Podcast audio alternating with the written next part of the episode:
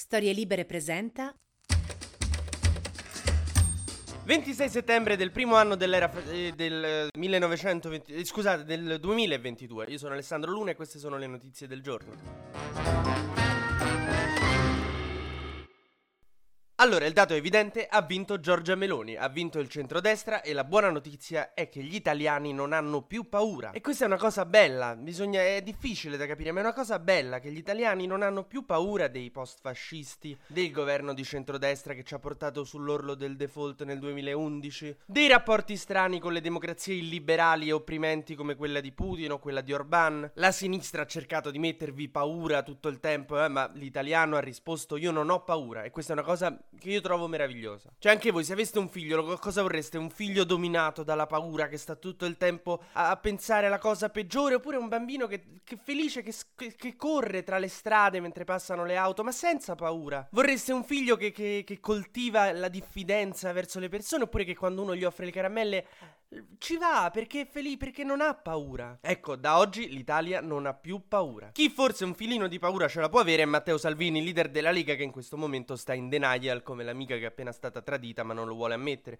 Ma forse l'ha fatto perché mi ama troppo e vuole... No, amo, no. Ma forse gli elettori hanno voluto premiare Meloni per premiare me... No, no.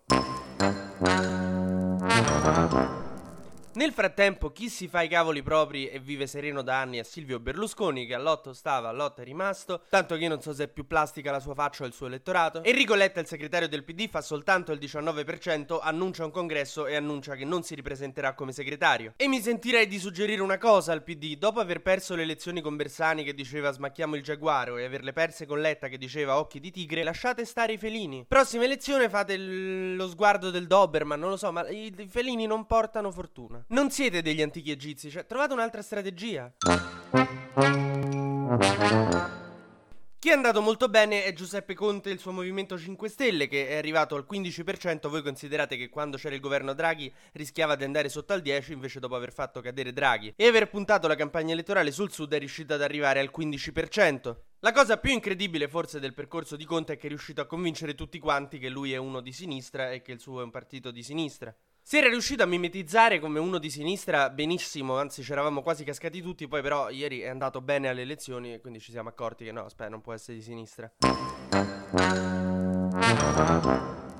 La parabola più triste a mio avviso è quella del terzo polo di Calenda e Renzi, non tanto perché siano andati male, comunque hanno preso il 7,8%, loro volevano la doppia cifra, si sono fermati un bel po' più in basso, ma soprattutto ci hanno confermato che hanno la stessa maturità che avevo io a 8 anni al campo scuola quando arrivavo ultimo alla gara di nuoto e quindi per protesta non andavo a prendere la medaglia di consolazione. Ieri quando uscivano gli exit poll nel comitato elettorale di Azione Italia Viva, Calenda non c'era e non c'è stato per tutta la sera, Renzi proprio stava a Tokyo, che ogni volta che c'è sta qualcosa di importante Renzi trova il modo di andare fuori dall'Italia. Quando c'è stata la caduta del governo Draghi stava in Arabia Saudita. Ieri la, la notte elettorale dice io vado a Tokyo. Renzi mi ricorda quell'amico mio che ogni volta che ci stava greco in prima ora, guarda caso l'autobus non passava e doveva passare la prima ora a Villada.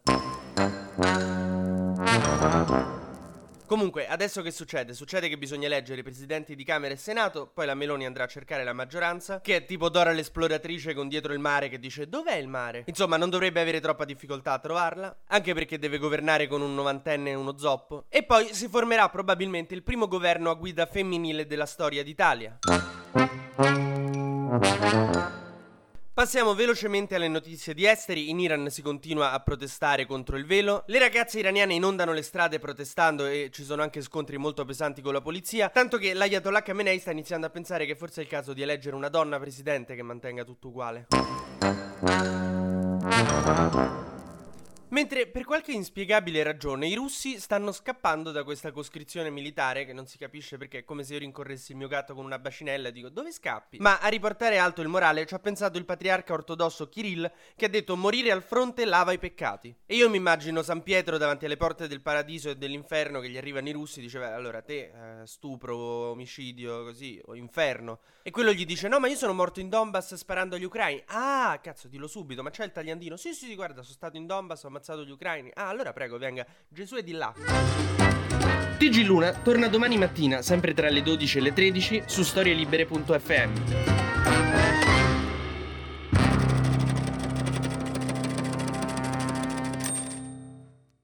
Una Una produzione storielibere.fm di Gianandrea Cerone e Rossana De Michele.